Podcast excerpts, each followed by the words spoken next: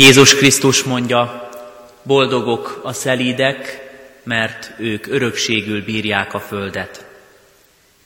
Kegyelem néktek és békesség Istentől, a mi atyánktól, és az ő egyszülött fiától, az Úr Jézus Krisztustól. Amen. Jöjjön a mi további segítségünk Istentől, aki mindent teremtett, fenntart és bölcsen igazgat. Amen. Hajtsuk meg fejünket, szólítsuk meg ismét imádságban Urunkat, kérjük az ő áldását, kegyelmét életünkre. Fohászkodjunk.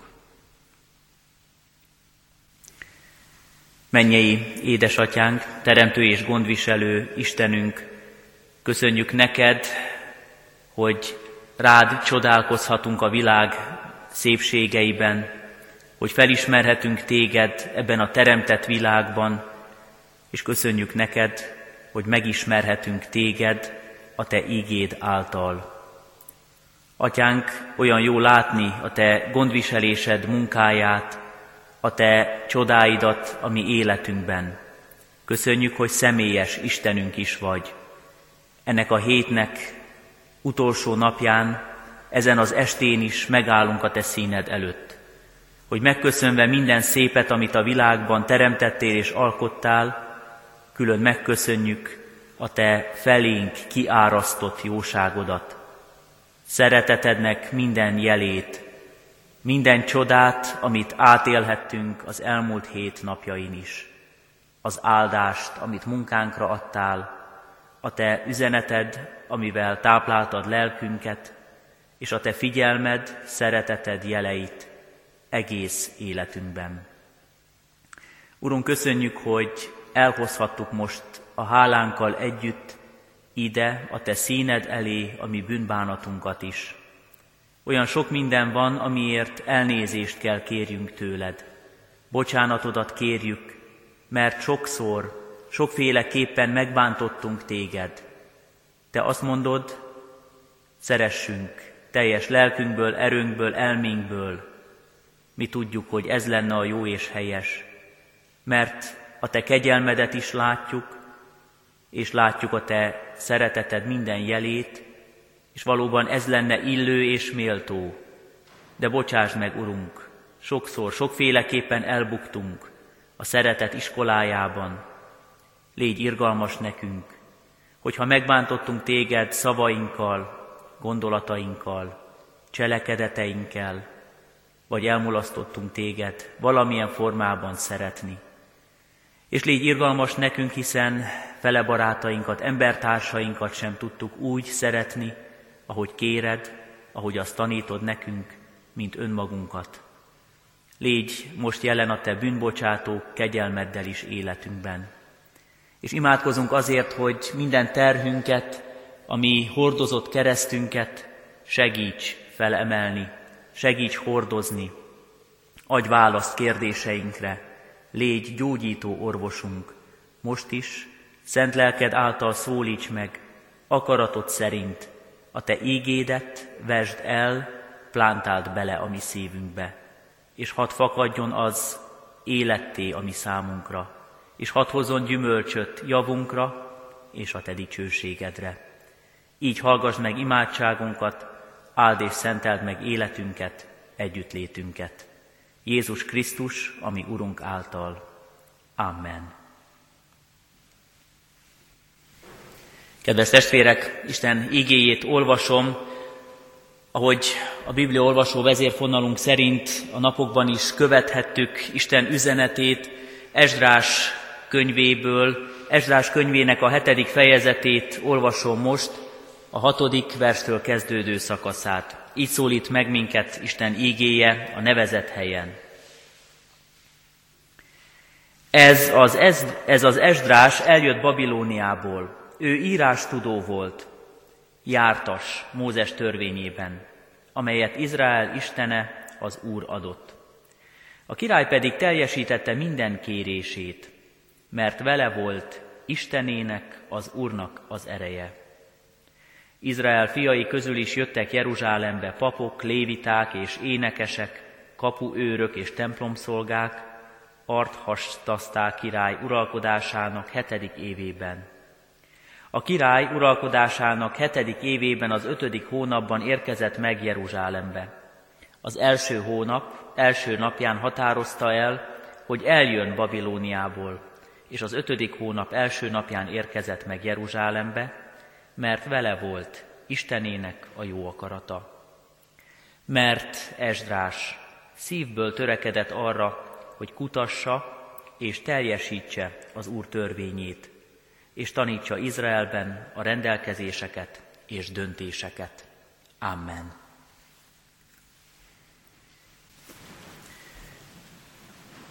Kedves testvérek, azt gondolom, aki református Biblia olvasó vezérfonalunk szerint a Biblia olvasó kalauzzal együtt halad napról napra Isten igéjével, most Ezrás könyvét olvasva az Úrszövetségi ige szakaszunkat, hálás szívvel gondolhat arra, hogy Isten mennyi mindent mutat meg az ő számára, hogyan lehet, hogyan szabad, hogyan illik az életünket berendezni, hogyan jó, hogyan áldásos építkezni.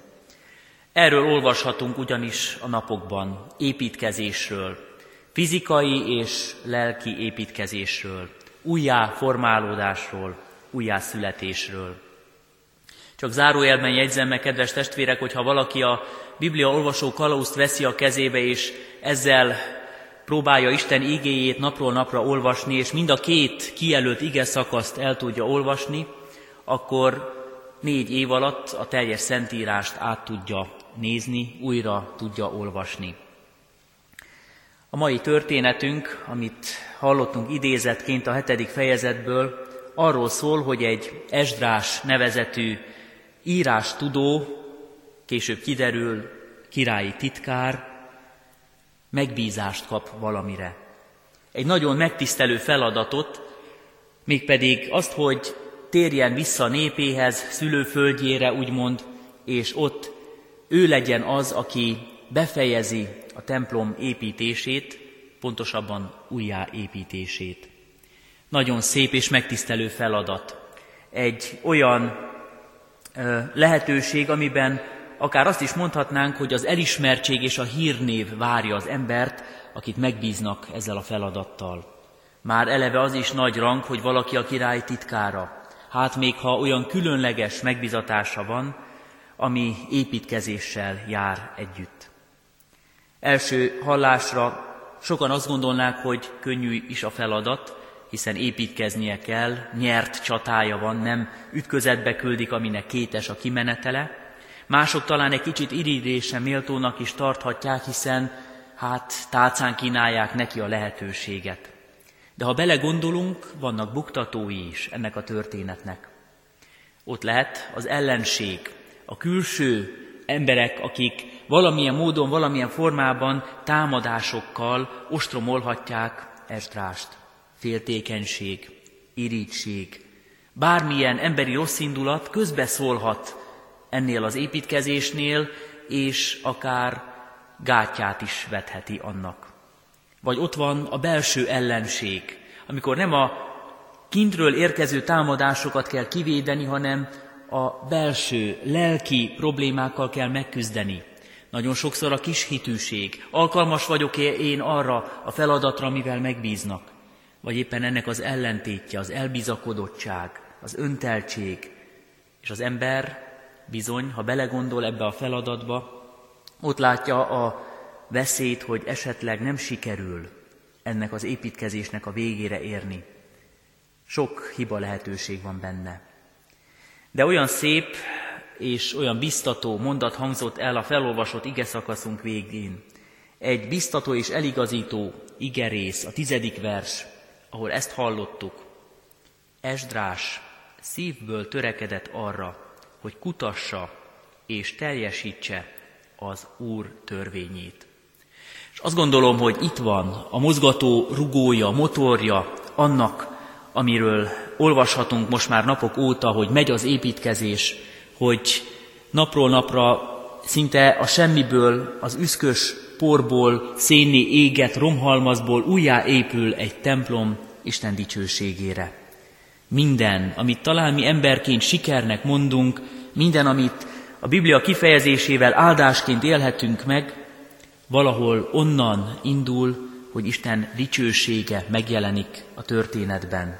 Hogy valaki vagy valakik, egy ember vagy egy nép, egy közösség, egy gyülekezet Istent teszi az első helyre, rá figyelve, rá tekintve, belőle gyűjtve erőt, tőle kapva célokat kezd el építkezni, élni. Hát itt látjuk ennek a történetnek az egyik legfontosabb tengelyét, gondolatát. Esdrás szívből törekedett arra, hogy kutassa és teljesítse az Úr törvényét. Csak rövid visszatekintésként idézzük fel, hogy mit keresett ez az Esdrás nevezetű ember Artaxerxész, vagy másképpen Ahasvérus Perzsa király udvarában. Szintén visszautalok arra, hogy nemrég olvashattuk a történéseket, amikor egy Nabukodonozor nevű, vagy Nabukadnetszár nevű király leigázta a déli tartományokat, Júdát, Krisztus előtt 587-ben történt ez, és onnan nagyon sok embert hurcolt magával Babilóniába. A feljegyzések szerint megközelítőleg tízezer fogójjal tért az uralkodó a saját fővárosába, és tartományának nevezte ki az addig független déli országrészt Júdát. Így ezzel a tízezer fogolyjal együtt sokan jutottak el a távoli földre fogságba, többek között Esdrás is, olyanok, akik magasrangú, talán igen művelt, előkelő családból is származtak, művelt emberek voltak, és ott kellett rabszolgaként élni, vagy legalábbis deportáltként, mert viszonylagos szabadságot élveztek ugyan, de nem volt lehetőségük szabadon hazautazni, visszatérni szülőföldjükre, szüleik földjére. Sok év elteltével aztán egy későbbi uralkodó visszaengedte ezeket a deportált foglyokat, és úgymond hazaengedte őket. Ott is ismerjük a történetben, nagyon sok érdekes részlet rejlik, próbáltak építkezni, el is kezdték az építkezést, de aztán megrekedt az építkezés. És most jutottunk el oda, Krisztus előtt 458 körül járhatunk, hogy az új király, az uralkodó, Babilon uralkodója, az ő fogságában élőknek külön engedélyt ad arra, hogy megépítsék a templomot, visszaépítsék Isten tiszteletére, dicsőségére Jeruzsálemben a szent helyet. És ennek az építkezésnek a vezetésével, levezetésével bízza meg Esdrást. Hát így került ez a királyi titkár, magasrangú ember a fogságból haza a szülőföldjére, és kezdhette el az építkezést, a rábízott feladatok teljesítését. Nem tudjuk, hogy ő hogy gondolkodott az elmúlt időszakról, arról a ciklusról, amikor idegen földön, idegen tartományban kellett élnie. Azt viszont tudjuk, hogy nagyon sokféle értékelése, kiértékelése volt annak az időszaknak. Isten népe nagyon sokféleképpen gondolkodott a fogság idejéről. Egyesek azt mondták, hogy bizony ez a fogság, ez büntetés volt a számukra, mert elpártoltak Istentől, mert noha volt templomuk, volt szabadságuk, saját királyuk, hozhattak döntéseket, ők nem az Istenre figyeltek, hanem tőle elfordulva neki hátat fordítva éltek. A szertartások, az Isten tisztelet üres Isten tiszteletté vált, lelketlen szertartássá, rutinná. A döntések nem az Isten akarata szerinti döntések voltak. A királyok, tanácsadóik és az egész nép Istentől elfordulva gondolkodott és tervezte a jövőt. Így hát nagyon sokan azt mondták, a fogság méltó büntetés volt Isten népén. Mások azt gondolták és azt mondták, hogy igen, a fogságnak van ugyan oka, de talán túl súlyos az ítélet, a büntetés a népen. Volt, aki tanulságot keresett benne, volt, aki tapasztalatokat gyűjtött, volt, aki az Isten ellen fordult még a fogságban is, mondván, hogy őket zavarja ez a büntető Isten, aki számon kéri az emberek döntését. Nem tudjuk Esdrás, hogy gondolkodott a fogsággal kapcsolatosan, de azt tudjuk, mert itt megőrzi a Szentírás, hogy döntéseiben, terveiben Élet céljában Isten az első helyre került. Mert Esdrás szívből törekedett arra, hogy kutassa és teljesítse az Úr törvényét. Talán ez a 119. Zsoltár, amit énekeltünk itt Isten tiszteletünk elején, hasonlóképpen fogalmazza meg a mi fohászunkat, imádságunkat is. Amikor azt mondjuk, hogy Isten törvényével élni áldást jelent. Hogy Isten törvényét az első helyre tenni, azt jelenti a jót kívánni, a jót akarni, a jó terveiben és gondolataiban élni minden nap. És hát látjuk ennek a történetnek kapcsán is, hogy ez volt a helyes és jó cél, terv, mert Esdrás is Isten tudtával és beleegyezésével kezdett munkához. Nem tudom, kedves testvérek, hogy ki hol tart most életében, milyen élethelyzetben van éppen, de azt gondolom, hogy mint minden esetben így a mai ige szakaszon kapcsán is mérleget kell vonni a mi életünk történéseiből. És azt kell mondani, hogy Isten igéje itt is rávilágíthat dolgokra. Hogy gondolkodunk mi a nehézségeinkkel kapcsolatosan, vagy hogy gondolunk azokra az időszakokra, amikor próbatételeket élhettünk át. Azt mondja keresztény hitvallásunk, a második helvét hitvallás, és így fogalmazzuk meg a Heidelbergi KT-ban is, hogy minden, ami történik ebben a világban, az vagy Isten tudtával, vagy Isten beleegyezésével történik.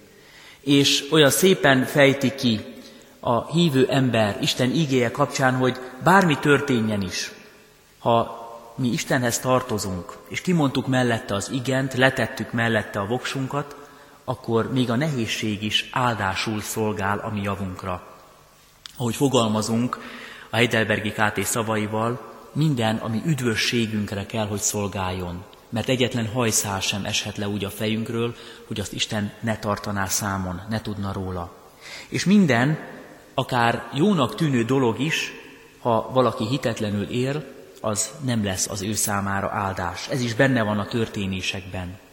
Tehát, ha itt most Ezdrással kimondjuk, hogy volt egy nehéz időszak a nép életében, de az Isten ebből is jót hoz ki, akkor mindjárt könnyebb a nehézségeket is elhordozva neki kezdeni a romokból az építkezésnek. Mit lehet tenni akkor, ha a 40 éves fogság árnyékában él valaki? Van, aki úgy érzi, hogy jogos számon kérni Istenen az ő döntéseit.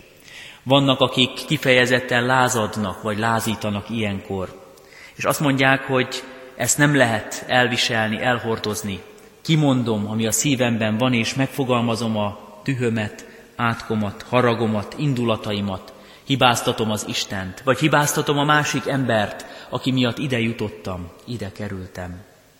Sokan egyenesen törnek, zúznak, rombolnak, saját életüket teszik tönkre, vagy környezetüket.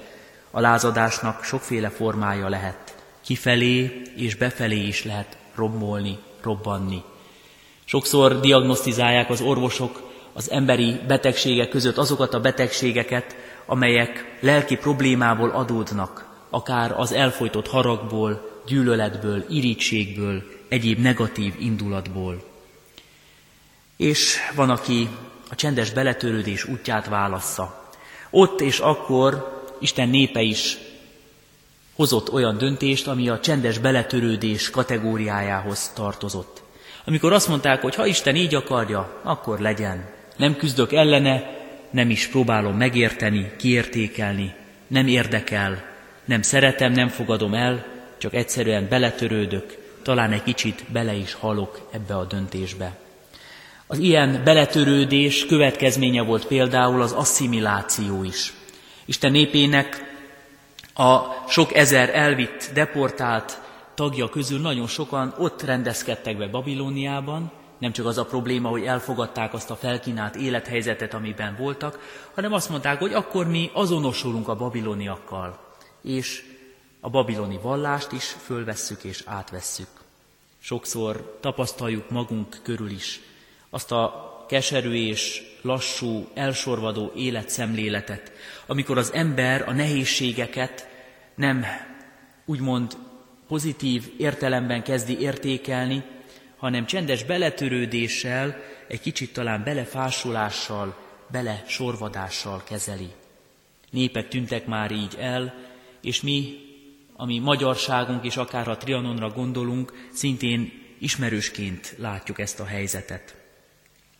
És lehet a problémákat, a nehézségeket úgy is kezelni, hogy azokat hárítjuk magunktól, vagy letagadjuk, megtagadjuk. Amikor nem ismerjük el, hogy baj van, amikor nem nézünk szembe a problémával, amikor azt gondoljuk, hogy mindez nem is valóság, jusson eszünkbe Esdrás néhány kortársa, akik előtte azt hirdették profétaként akár, hogy mindez nem lehetséges. Sőt, még a háború kimenetele előtt azt jósolták a királyoknak az ütközetben, hogy mi fogunk győzni, Babilon fog elveszni. És nem úgy történt. Sokszor sokféleképpen élhetjük mi is át azt, hogy egy-egy nehéz helyzetben inkább a szőnyeg alá söpörjük a problémát, inkább letagadjuk, megtagadjuk, elhárítjuk magunktól az igazságot, és nem nézünk azzal szembe. És eljutunk végül oda, ami a valóban helyes megoldás lehet, amit itt is látunk Esdrás tekintetében. Ő a kiengesztelődés útját válassza. Amikor szembenéz a helyzettel, azt nem akarja letagadni, az ellen nem akar lázadni, törni, zúzni, rombolni, de nem is csendesen akarja úgymond elfogadni, és nem beletörődik lelkileg megkeseredve, hanem szembenéz Istennel és beszélgetni kezd vele, dialógusba kezd vele. Mert amikor olvassuk a tizedik versben, hogy kutatja Isten törvényét, ez azt is jelenti, hogy nyitott arra, amit Isten akar neki mondani. A kiengesztelődés útjában ott van a tiszta realizmus, amikor én elfogadom azt, ami van, szembenézek azzal, és kimondom, ez van, itt tartok, elkövettem a hibákat is talán, elbuktam, nagyon sok rossz döntést hoztam, és ezért tartok itt. Babilonba jutott a nép azért, mert nem akart szabadon, Isten törvényének engedelmeskedve, Isten útján járva élni. Nélküle akart, így saját döntésének következményeként fogságba került. De a realizmus mellett a kiengesztelődés útjának van egy másik pozitív vonala is. Megőrzi az aktivitását az ember. Amit lehet, megteszek ebben a helyzetben. Ugyan mit tehetne egy gyenge nép? Mit tehetne a hatalmas Babilonnal szemben Izrael, Júda, ha nincs eszköze, nincs fegyvere, nincs nagy patrónusa, nincs több olyan birodalom, aki kiállna mellette. Nagyobb szövetségeshez fordul, az Istenhez, mert mást nem tehet. Nem illik, nem szabad, és nem is kell tennie. Vagyis a körülmények ismeretével az ember a lehető legtöbbet megteszi, a megoldásokat is megkeresi. Amit tudok, megteszem, mondja a kiengesztelődés útján járó, realista, de aktív ember. És ebben az értelemben válik elfogadóvá is, hiszen amit nem tud, azt nem is lehet megváltoztatni. Azzal együtt kell élnie. Kedves testvérek, nemrég voltunk épp a mai nap során egy országos rendezvényen, egy sportrendezvényen, ahol a mozgás korlátozottak bocsa versenyét nézhettük végig egy pár percet voltunk jelen a versenyen, és nagyon világosan és tisztán megfogalmazódott ott is a számomra, hogy a mozgás korlátozottak, akik változtatni már nem tudnak a helyzetükön, élhetnek szép és a maguk számára abban a teljességben aktív életet.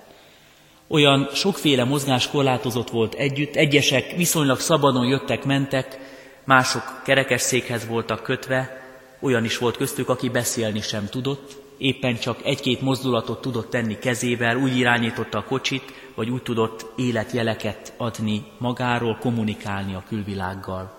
És mégis versenyeztek. A maguk módján, a maguk lehetőségeihez képest. Nem adták föl az életet, nem adták föl a lehetőségeket. Elfogadták azt a helyzetet, amiben vannak, és így együtt a lehetőségeikkel, a körülményeikhez képest mindent kihasználva próbáltak élni, túlélni.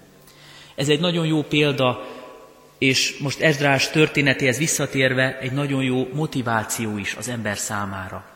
Mit lehet kihozni ott Babilonban?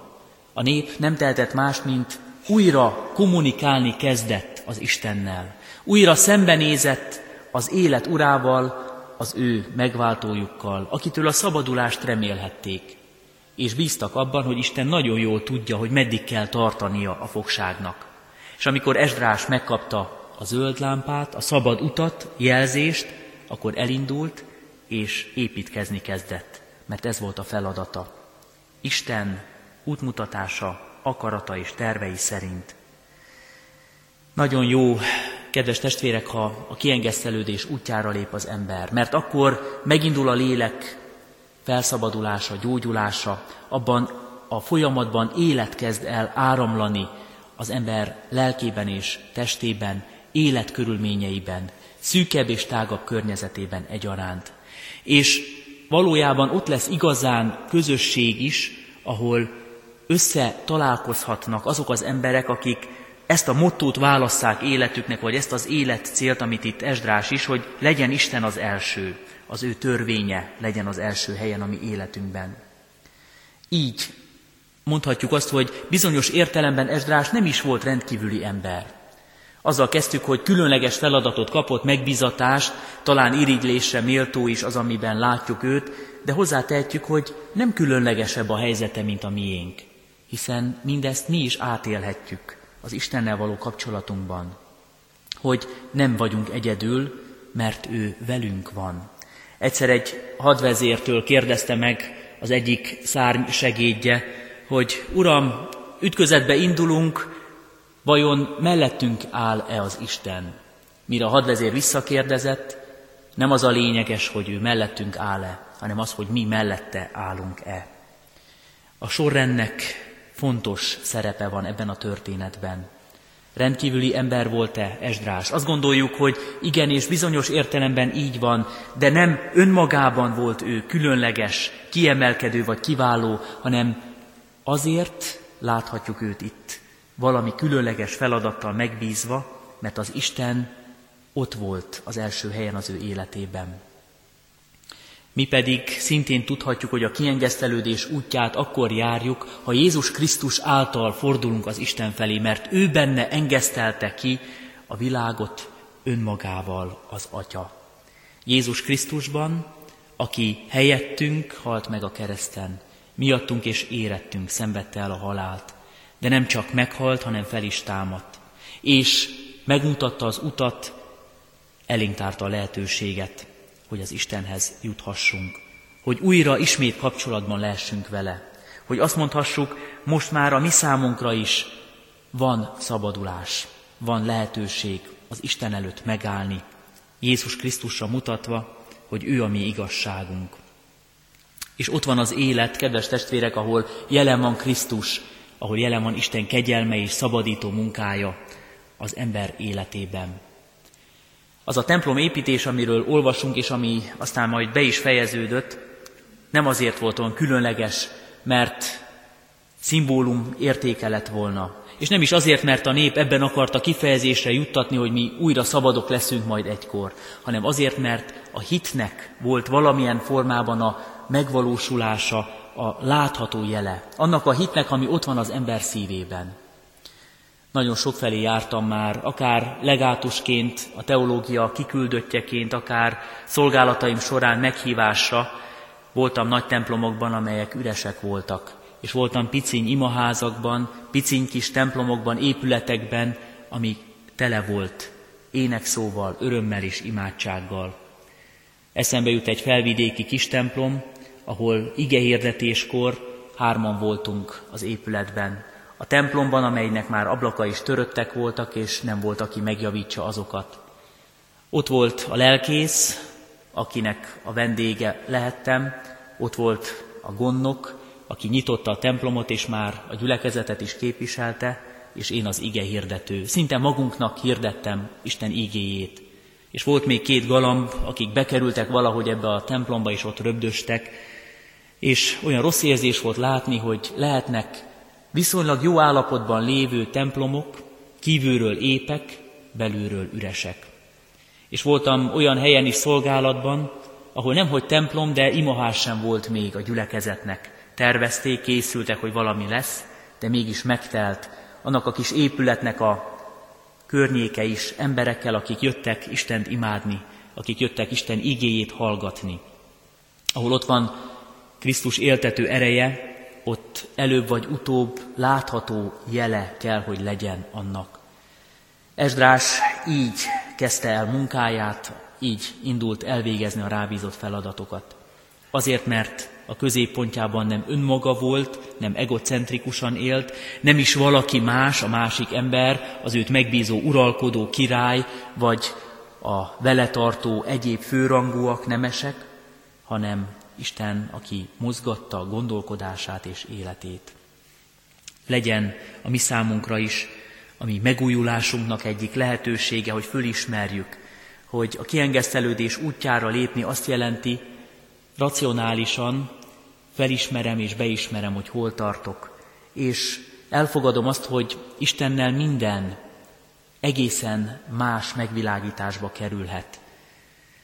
És az engesztelődés útján járni azt is jelenti, hogy valóban a kegyelmet élem meg minden nap, Isten kegyelmét, hitből élek minden nap, ami Isten ajándéka. És Isten törvényét, Isten igéjét lapozgathatom, olvashatom, fogadhatom be életembe, ami egészen új életszemléletet adhat a számomra, amiben Isten dicsősége lesz az első, és ami által megtapasztalom, hogy a számomra, saját magam számára is áldás és élet fakadhat. Erre az útra hív el minket ma is, ami Urunk és Istenünk. Amen. Álljunk meg imádságban Isten színe előtt, szólítsuk meg őt, és kérjük az ő áldását életünkre. Urunk, olyan jó látni téged, mint hatalmas Istent a világban, a világ történéseiben. Felismerjük a te munkádat a történelem évezredei során, és fölismerjük a te csodáidat a mi életünkben is. Köszönjük, Urunk, hogy a bizalmat és hitet erősíted meg bennünk. Köszönjük, hogy ma is megerősíted, hogy Te az élet Ura és Istene vagy. És arra kérünk, hogy a mi parányi hitünket, szikrányi lelkesedésünket, maroknyi erőnket Te sokszorozd meg. Tőled várjuk, Urunk, az áldást, veled kötünk szövetséget, ami hitünket tőled kérjük megerősíteni. Szentelt hát meg életünket, áld meg szeretteink életét, légy jelen a Te újra élesztő és megerősítő munkáddal ebben a gyülekezetben, ebben a közösségben. Áld meg városunkat, magyar népünket, nemzetünket, az evangélium hirdetésének lehetőségével, és könyörülj ezen a világon, a Te teremtményeiden. Különösképpen imádkozunk betegekért és minden terhet hordozó testvérünkért. A Te kegyelmed, a Te vigasztalásod, a Te segítséget kérjük az ő számukra. És várjuk holnapra is a Te áldásodat, szólaltasd meg az evangéliumot, az örömhírt, a Te munkádat és akaratodat az ige hirdetőkön keresztül, adj nyitott szíveket és halló füleket, adj áldott napot. Köszönjük, hogy kérhetünk és tudjuk, ami kérésünk és imádságunk előtted van, Jézus Krisztus, ami Urunk által. Amen. Mi, atyánk, aki a mennyekben vagy, szenteltessék meg a te neved, jöjjön el a te országod, legyen meg a te akaratod, amint a mennyben, úgy a földön is. Minden napi kenyerünket add meg nékünk ma, és bocsásd meg védkeinket, miképpen mi is megbocsátunk az ellenünk védkezőknek. És ne vigy minket kísértésbe, de szabadíts meg a gonosztól, mert Tiéd az ország, a hatalom és a dicsőség mind örökké. Amen. Kérjük és fogadjuk Isten áldását. Az Istennek békessége, mely minden értelmet felülhalad, őrizze meg szívünket és gondolatainkat a Krisztus Jézusban. Amen.